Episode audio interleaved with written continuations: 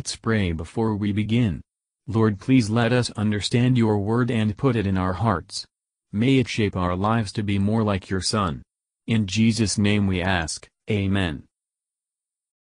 Exodus chapter 26. Moreover, thou shalt make the tabernacle, with ten curtains of fine twined linen, and blue, and purple, and scarlet. With cherubims of cunning work shalt thou make them. The length of one curtain shall be eight and twenty cubits, and the breadth of one curtain four cubits, and every one of the curtains shall have one measure. The five curtains shall be coupled together one to another, and other five curtains shall be coupled one to another. And thou shalt make loops of blue upon the edge of the one curtain from the selvage in the coupling. And likewise shalt thou make in the uttermost edge of another curtain in the coupling of the second. Fifty loops shalt thou make in the one curtain, and fifty loops shalt thou make in the edge of the curtain that is in the coupling of the second, that the loops may take hold one of another. And thou shalt make fifty taches of gold, and couple the curtains together with the taches, and it shall be one tabernacle. And thou shalt make curtains of goat's hair to be a covering upon the tabernacle. Eleven curtains shalt thou make. The length of one curtain shall be thirty cubits, and the breadth of one curtain four cubits, and the eleven curtains shall be all of one measure. And thou shalt couple five curtains by themselves, and six curtains by themselves, and shalt double the sixth curtain in the forefront of the tabernacle. And thou shalt make fifty loops on the edge of the one curtain that is outmost in the coupling, and fifty loops in the edge of the curtain which coupleth the second. And thou shalt make fifty taches of brass, and put the taches into the loops, and couple the tent together that it may be one. And the remnant that remaineth of the curtains of the tent, the half curtain that remaineth, shall hang over the backside of the tabernacle. And a cubit on the one side, and a cubit on the other side of that which remaineth in the length of the curtains of the tent, it shall hang over the sides of the tabernacle on this side and on that side, to cover it. And thou shalt make a covering for the tent of rams' skins dyed red, and a covering above of badgers' skins. And thou shalt make boards for the tabernacle of shittim wood standing up. Ten cubits shall be the length of a board, and a cubit and a half shall be the breadth of one board. Two tenons shall there be in one board, set in order one against another. Thus shalt thou make for all the boards of the tabernacle.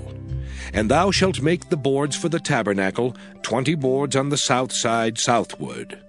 And thou shalt make forty sockets of silver under the twenty boards, two sockets under one board for his two tenons, and two sockets under another board for his two tenons. And for the second side of the tabernacle, on the north side, there shall be twenty boards, and there forty sockets of silver, two sockets under one board, and two sockets under another board. And for the sides of the tabernacle westward, thou shalt make six boards. And two boards shalt thou make for the corners of the tabernacle in the two sides. And they shall be coupled together beneath, and they shall be coupled together above the head of it unto one ring. Thus shall it be for them both. They shall be for the two corners. And they shall be eight boards, and their sockets of silver sixteen sockets, two sockets under one board, and two sockets under another board. And thou shalt make bars of shittim wood, five for the boards of the one side of the tabernacle, and five bars for the boards of the other side of the tabernacle, and five bars for the boards of the side of the tabernacle for the two sides westward. And the middle bar in the midst of the boards shall reach from end to end. And thou shalt overlay the boards with gold, and make their rings of gold for places for the bars. And thou shalt overlay the bars with gold. And thou shalt rear up the tabernacle according to the fashion thereof which was showed thee in the mount. And thou shalt make a veil of blue and purple and scarlet, and fine twined linen of cunning work. With cherubims shall it be made. And thou shalt hang it upon four pillars of shittim wood overlaid with gold. Their hooks shall be of gold upon the four sockets of silver.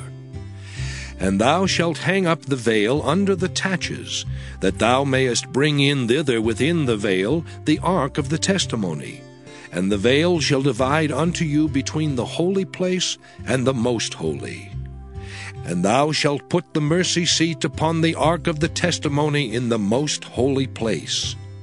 And thou shalt set the table without the veil, and the candlestick over against the table on the side of the tabernacle toward the south. And thou shalt put the table on the north side. And thou shalt make an hanging for the door of the tent of blue and purple and scarlet and fine twined linen, wrought with needlework. And thou shalt make for the hanging five pillars of shittim wood, and overlay them with gold, and their hooks shall be of gold, and thou shalt cast five sockets of brass for them. Matthew Henry Commentary on Exodus chapter 26 verses 1 to 6. God manifested his presence among the Israelites in a tabernacle or tent, because of their condition in the wilderness. God suits the tokens of his favor, and the gifts of his grace, to his people's state and wants. The curtains of the tabernacle were to be very rich. They were to be embroidered with cherubim, signifying that the angels of God pitch their tents round about the church, Psalms 34-7. Verses 7 to 14. The curtains of meaner materials, being made both longer and broader, covered the others, and were defended by coverings of skins. The whole represents the person and doctrine of Christ, and the church of true Christians, and all heavenly things, which outwardly are mean, but inwardly, and in the sight of God, are glorious and precious.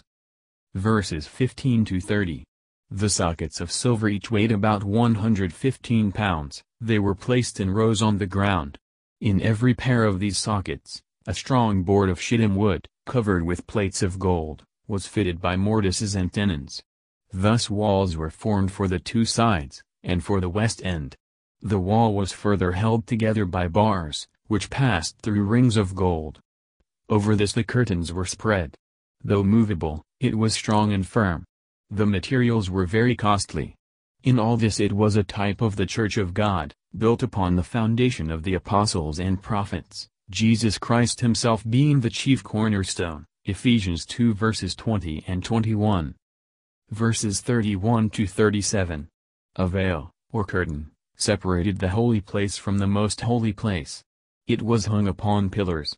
This veil was for a partition between the holy place and the most holy, which forbade any to look into the holiest of all. The apostle tells what was the meaning of this veil. Hebrews 9-8. That the ceremonial law could not make the comers thereunto perfect, nor would the observance of it bring men to heaven, the way into the holiest of all was not made manifest, while the first tabernacle was standing. Life and immortality lay hid until they were brought to light by the gospel, which was signified by the rending of this veil at the death of Christ, Matthew 27 hours 51 minutes. We have now boldness to enter into the holiest, in all acts of worship, by the blood of Jesus, yet such as obliges us to holy reverence. Another veil was for the outer door of the tabernacle. This veil was all the defense the tabernacle had. God takes care of his church on earth. A curtain shall be, if God please to make it so, as strong a defense to his house, as gates of brass and bars of iron. With this typical description of Christ and his church before us, what is our judgment of these matters? Do we see any glory in the person of Christ? Any excellence in his character? Anything precious in his salvation? Or any wisdom in the doctrine of the cross? Will our religion bear examination? And are we more careful to approve our hearts to God than our characters toward men? Thank you for listening and if you liked this please subscribe and consider liking my Facebook page and joining my group Jesus Answers Prayer.